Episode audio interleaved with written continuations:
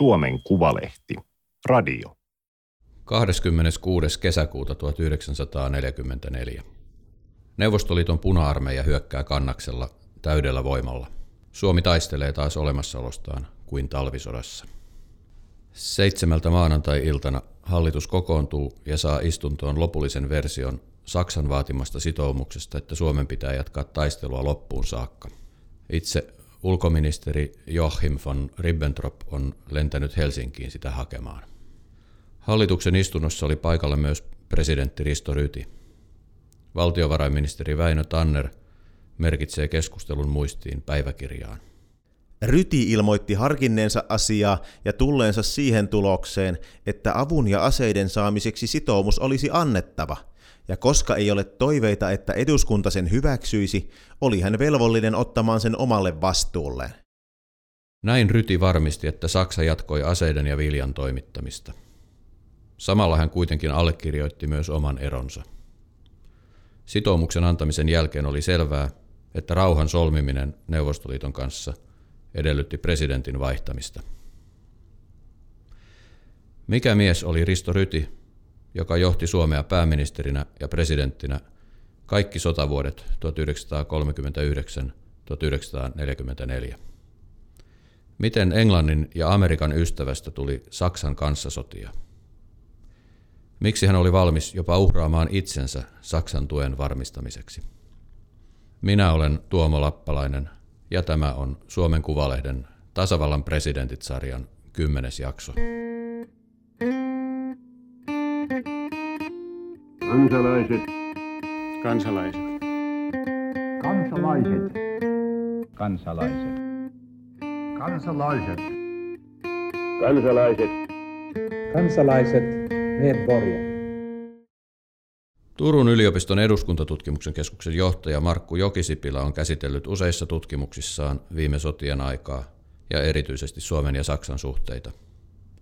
Hän korostaa, että päätös taipua Saksan vaatimukseen oli Rytille äärimmäisen vaikea.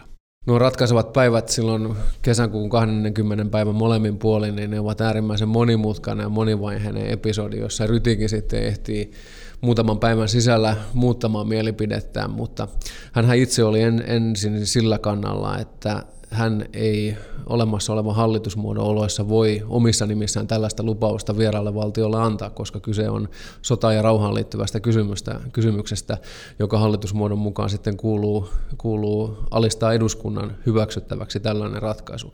Ja hän yritti oikeastaan loppuun saakka saada tätä Saksalle annettavaa sitoumusta eduskunnan käsittelyyn ja suostui luopumaan tästä kannasta vasta sen jälkeen, kun sekä ylipäällikkö Mannerheim että pääministeri Linkomies olivat omalla erollaan uhanneet. Käytännössä Rytillä ja Suomella ei ollut tuolloin juhannuksen aikaan 1944 kuin huonoja vaihtoehtoja. Vaikka Saksan avun ottaminen arvelutti, toinen vaihtoehto, ehdoton antautuminen, olisi ollut vielä huonompi.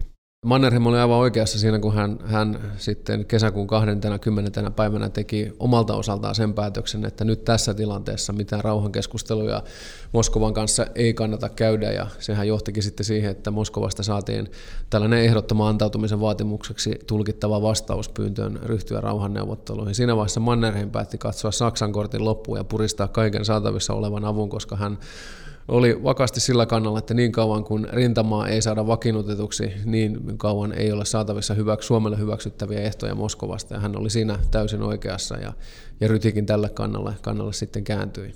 Sitten se, että kuinka paljon tuolla Rytin allekirjoituksella tai Rytin lupauksella oli suoranaista vaikutusta suurhyökkäyksen torjuntaan, niin se onkin sitten vähän monimutkaisempi kysymys. Tasavallan presidentit.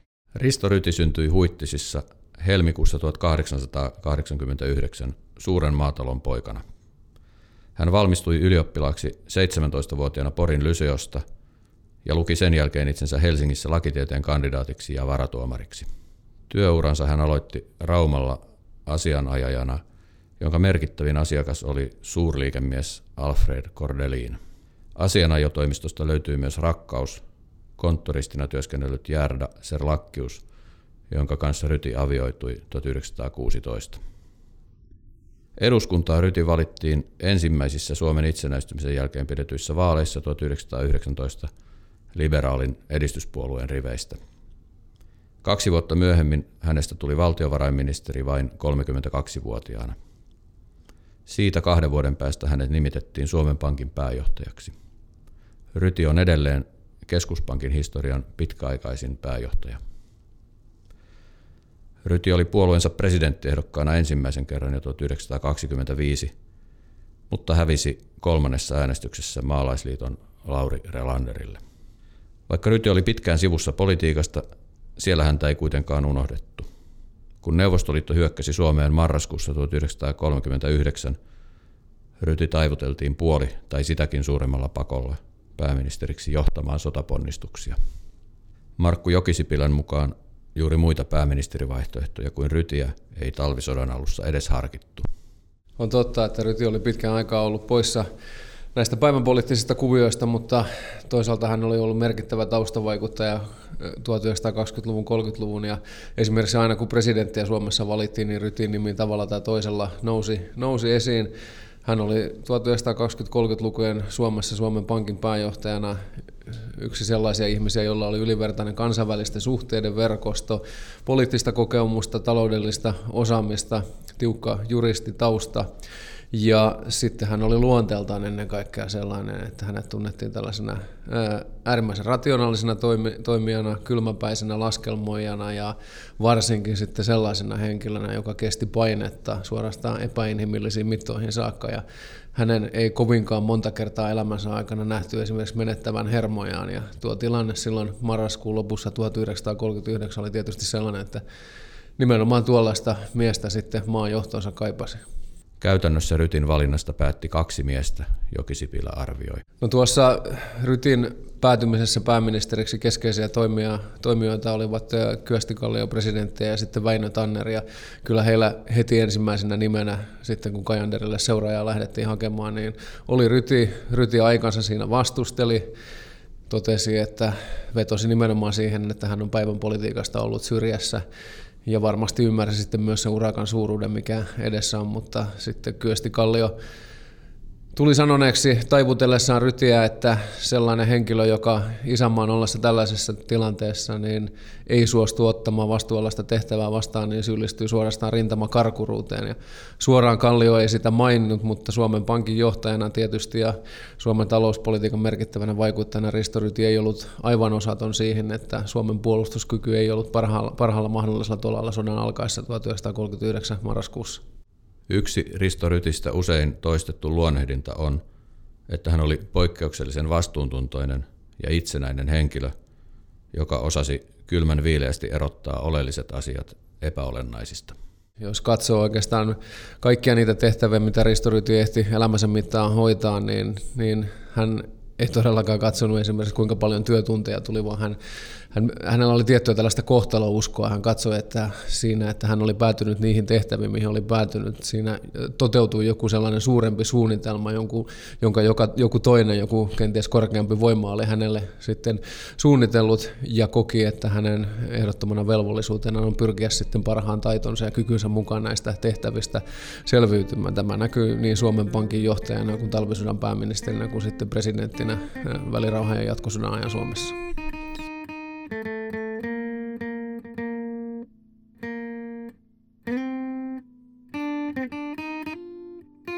Sanotaan, että valta tuo mukanaan vastuuta, mutta Rytin tapauksessa yhtälö toimi myös toisinpäin.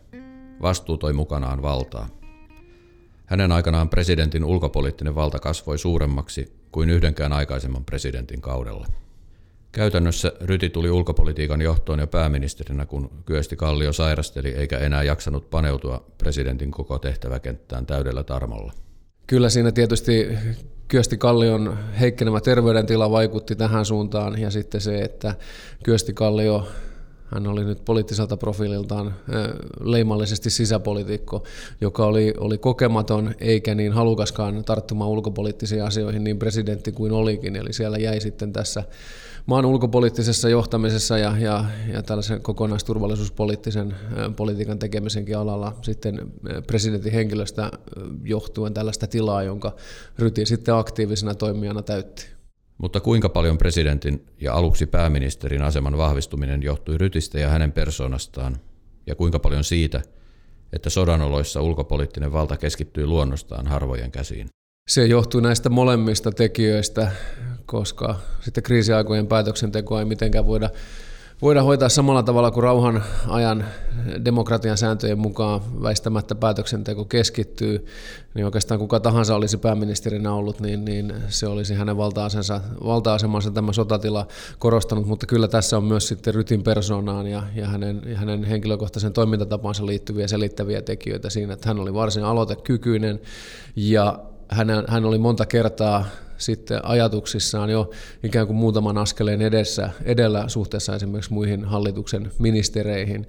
Ja vielä selittävänä tekijänä siinä sitten on, että nämä keskeiset henkilösuhteet, jotka toimintaan vaikuttivat. Nyt esimerkiksi presidentti Kyösti Kallioon tai sitten hallituksessa äärimmäisen merkittävää roolia näytelleen, näytelleen se ulkoministeri Väinö Tannerin tai ylipäällikkö Marsalkka Mannerheimin, ne olivat äärimmäisen toimi, toimivat ja siinä muodostui sitten jo talvisodan ensimmäisenä päivinä hallituksen sisällekin tällainen sisärengas, johon sitten Mannerheim kuului, jossa Ryti käytti aivan keskeisen, keskeisen merkittävää valtaa ja voi katsoa, että jo sieltä talvisodan aikana, varsinkin sitten välirauhan aikoina ja jatkosodan aikana, niin, niin nimenomaan Risto Ryti ja Mannerheim olivat ne henkilöt, jotka tekivät kaikki nuo ratkaisevat päätökset ja osan näistä päätöksistä tekivät lähes kahdestaan.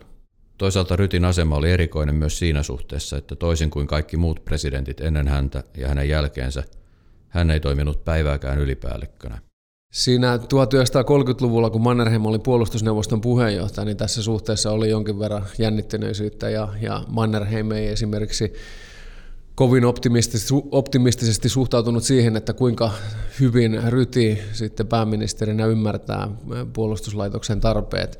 Ja hän muisti, Mannerheim muisti sitten tämän Rytin vastahakoisuuden esimerkiksi lainarahoilla rahoilla tehtäviin aseostoksiin 1930-luvun mittaan, mutta sitten kun herrat tutustuivat toisiinsa talvisodan alla ja talvisodan aikana, niin tämä hyvin nopeasti sitten löytyy tällainen modus vivendi, toimiva suhde näiden kahden välillä. Ja ei Ryti missään vaiheessa kokenut, että, että hänen olisi pitänyt välirauhan aikana myös tuota ylipäällikkyyttä päästä hoitamaan, koska niin kuin nähdään esimerkiksi, jos katsoo talvisodan ajan hallituksen keskustelua, niin siellähän ryhdytään puhumaan jo hyvissä ajoin ennen talvisodan rauhaa, eli 13. päivä maaliskuuta ryhdytään puhumaan välirauhasta ja siitä, että tällainen toinen erä tai seuraava episodi on tälle sodalle, sodalle tulossa. Eli tosiaan se, että Suomi ei tällaiseen ihan normaalin rauhantilan talvisodan jälkeen missään vaiheessa palannut. Tasavallan presidentit. Ryhdyn vaativaan tehtävääni varmasti vakuuttuneena siitä, että elinkelpoinen kansamme, joka historiamme kuluessa aina on osoittanut olevansa suuksista ja vaaroista, nytkin kykenee ponnistautumaan onnellisempiin oloihin. Vakaumuksellisen yhteistyön koetellut valtakuntaamme entistä lujemmaksi. Ryti tuli kesken kauden eronneen Kallion tilalle presidentiksi 19. joulukuuta 1940. Tuolloin Suomi oli jo solminut Saksan kanssa niin sanotun kauttakulkusopimuksen, tai oikeammin joukon sopimuksia, jotka sallivat saksalaisten kuljettaa joukkoja ja kalustoa Suomen läpi Pohjois-Norjaan. Seuraavina kuukausina suhteet Saksaan tiivistyivät entisestään ja johtivat lopulta aseveljeyteen, kun Saksa hyökkäsi kesäkuussa 1941 Neuvostoliittoon ja Neuvostoliitto pian sen jälkeen Suomeen.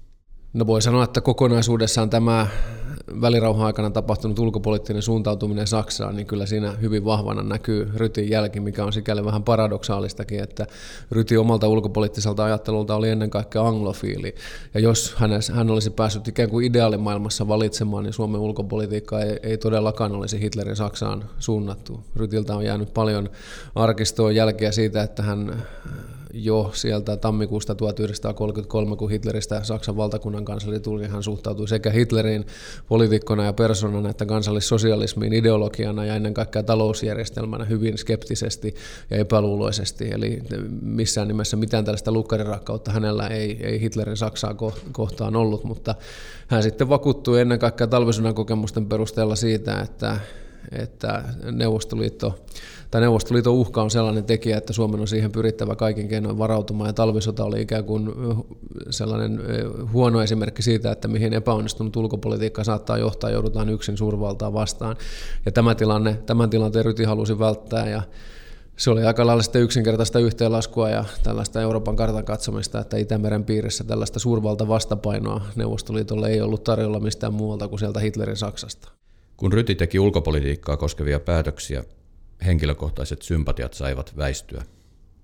Markku Jokisipilän mukaan Ryti vei tällaisissa tilanteissa rationalisminsa äärimmäisyyksiin asti kun miettii, että minkälaisten kriteerien valossa sitten Ryti näitä päätöksiään teki ja miten hän tätä politiikkaansa ohjasi, niin ei tällaisilla tunneseikoilla, ei, ei kerta kaikkiaan ollut, ollut siellä minkäänlaista tilaa. Ja hän pystyy sitten tarvittaessa jopa omaan itsensä suhtautumaan täysin tunteettomasti ja, ja uhraamaan sitten, niin kuin kesällä 1944 tilanne oli, niin uhraamaan sitten oman poliittisen tulevaisuutensakin, jos tarkoituksenmukaisena pidetty politiikka sitä näytti vaativa. Tätä taustaa vasten saattaa tuntua erikoiselta, että Rytikin tempautui jatkosodan alkuvaiheissa mukaan heimoromanttiseen Suursuomi-huumaan.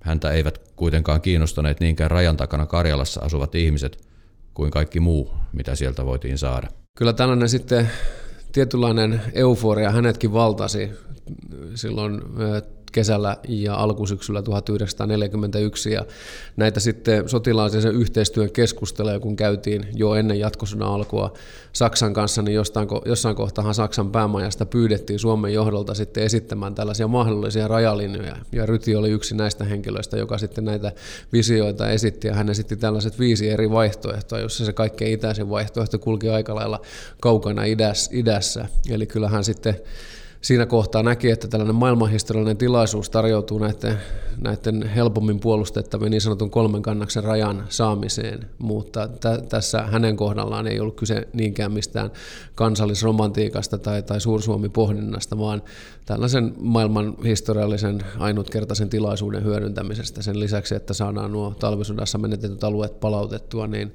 hänkin uskoi kuitenkin sitten, vaikka eh, ideologisella tasolla Hitleri Saksaa vieroksui, niin uskoi Saksan sotakoneeseen siinä määrin, että katsoi, että Neuvostoliitto silloin 1941 kesällä tulee, tulee nopeassa aikataulussa putoamaan polville ja häviämään tämän taistelun Natsi-Saksaa vastaan.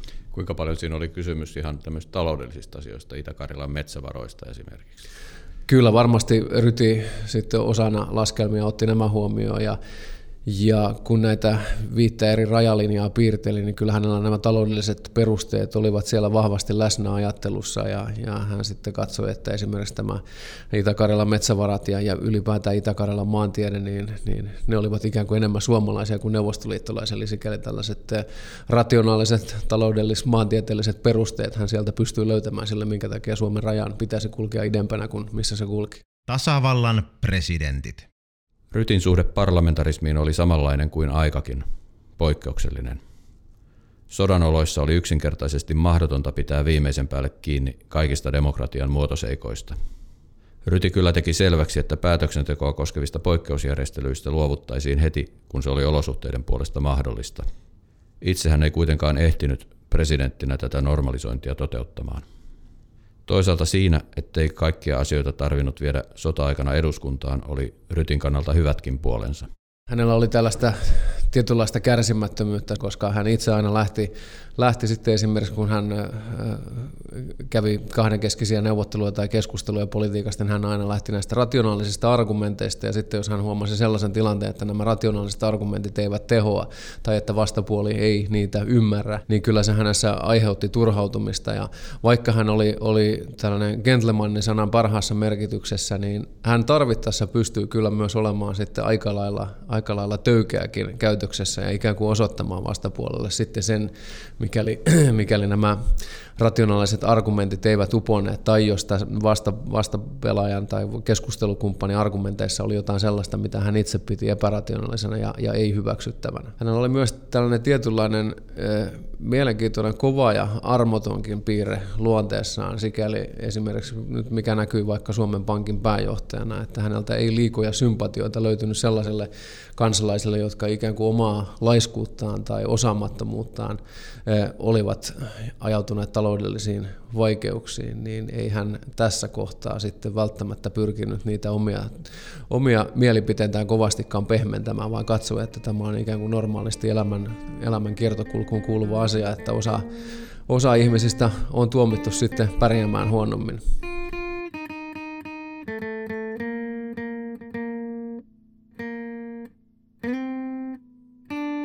Kun Saksa hävisi Neuvostoliitolle Stalingradissa alkuvuonna 1943, Ryti, niin kuin monet muutkin suomalaiset, ymmärsi, että sodassa oli tapahtunut ratkaiseva käänne. Sen jälkeen meni kuitenkin vielä puolitoista vuotta ennen kuin Suomi pääsi irti sodasta. Yksi vaihe tiellä rauhaan oli Rytin ero presidentin tehtävästä elokuun alussa 1944. Ribbentrop-sopimus oli sitonut hänen kätensä niin, että hänen oli lähdettävä ennen kuin ulkopoliittinen suunnanmuutos oli mahdollinen. Kyllä se varmasti hänellä oli henkilökohtaisesti helpotus sitten päästä noista raskaista velvollisuuksista ja ja se on sitten sellainen, kun hän myöhemmin sotasyyllisyysoikeudenkäynnissä ja sitten näissä julkaisemattomissa muistelmissaan reflektoi tuota omaa kokemustaan siitä, että kun hän joutui, joutui tietoisesti tuon oman poliittisen tulevaisuutensa uhraamaan sillä Hitlerillä annetulla lupauksella sitten väistymään Mannerheimin tieltä, niin hän sanoi, että ei se henkilökohtaisesti hänelle ole minkään sortin tragedia, koska hän tietää kuitenkin sitten, että maan ei tuo näitä ratkaisuja vaatinut. Samalla tavalla Kylmän rationaalisesti Ryti suhtautui myös sotasyyllisyysoikeudenkäyntiin. Hän ymmärsi, että se oli läpeensä poliittinen prosessi, eräänlainen pakollinen kuvio rauhanteon koreografiassa. Se eh, mistä hän ehkä kaikkein eniten tunsi tällaista henkistäkin äh, käyntiin liittyen, oli se, että kyseessä oli taannehtiva lainsäädäntö, joka oli täysin suomalaisen oikeusperinteen vastainen, ja hän katsoi, että siinä mahdollisesti sitten lähdetään sellaisille vesille, mihin ei tulisi mennä. Ja jossain vaiheessa hän totesi pojalle ja Niiloritille, että hän olisi henkilökohtaisesti ollut valmis vaikka siihen, että nämä äh, syytetyt olisi luovutettu Neuvostoliittoa ja tuomittu siellä, jolloin Suomen oikeusjärjestys olisi tältä taannehtivan lainsäädännön tahralta välttynyt. Mutta siitä huolimatta, että lopputuloskin oli alusta saakka tietysti selvää, miten tässä oikeudenkäynnissä tulee tapahtumaan, niin Ryti otti tämän prosessi hyvin vakavasti, koska hän katsoi, että tässä on nyt sitten tilaisuus ja, ja tällainen velvollisuuskin sanella sinne oikeuden pöytäkirjaan se suomalainen näkemys ja, ja se ikään kuin historiallinen totuus, miten, miten asiat menivät. Ja hän paneutui tähän kyllä äärimmäisen huolella tähän tehtäväänsä ja, ja nehän ovat Suomen sotavuosien historian kuvauksena saavuttaneet tällaisen klassisen aseman kyllä nämä Ristorytin puolustuspuheessaan lausumat, lausumat kuvaukset siitä, miten päätöksentekoa Suomessa ennen kaikkea sitten välirauhan ja jatkosodan aikana hoidettiin. Presidenttikauden jälkeen Ryti palasi vielä vähäksi aikaa vanhan tehtävänsä Suomen Pankkiin. Henkisesti hän oli yhä työkykyinen, mutta fyysisesti sota kulutti hänet loppuun ennen aikojaan. Kyllä se kesä 1944 oli ollut koettelemus jo hänen terveydelleen ja, ja sitten siinä vaiheessa, kun tuo sotasyyllisyysoikeudenkäynti alkoi, niin hän oli jo sairas ja, ja se sitten oli tietysti henkisenä ponnistuksena niin mittava, varsinkin kun hän voi katsoa, että kaiken valveillaoloaikansa käytti valmistautumiseen, että hän, hän ei siitä sitten enää kyllä, hänen terveydentilansa ei palautunut ennalleen tuon oikeudenkäynnin rasituksista. Rytin pitkittynyt asevelvollisuus päättyi vasta 1949, jolloin Paasikivi armahti hänet terveydellisillä syillä. Paasikivi itse kuvasi armahdusta ylevimmäksi teoksi, jossa hän oli sodan jälkeen ollut mukana. Ryti kuoli Helsingissä 1956 vain 67-vuotiaana. Aikaisemmin samana vuonna presidentiksi oli valittu Urho Kekkonen, joka oikeusministerinä oli ollut yksi sotasyyllisyysoikeudenkäynnin pääarkkitehdeistä. Presidenttinä Kekkonen osasi kuitenkin antaa arvon Rytin perinnölle ja myös käyttää sitä hyväkseen. Jos miettii Kekkosta, mitä Kekkonen mietti sitten omaa rooliaan presidenttinä vuodesta 1956 eteenpäin, niin, niin Kekkonen usein rinnasti näitä tilanteita siihen, mitä oli sotavuosina tapahtunut ja haki sitten analogioita ja referenssejä sieltä. Ja, ja voi katsoa sitten, että tällainen ikään kuin kriisiaikojen maan johtamisen korkeamman poliittisen päätöksenteon malli, niin kyllä siinä selkeästi tuo rytin, rytin kädenjälki on, että miten pitkälle sitten mahdollisesti on, on mentävä. Tämä oli Suomen Kuvalehden podcast. Löydät lisää osoitteesta suomenkuvalehti.fi kautta radio. Tilaa Suomen Kuvalehti osoitteesta suomenkuvalehti.fi kautta tilaa.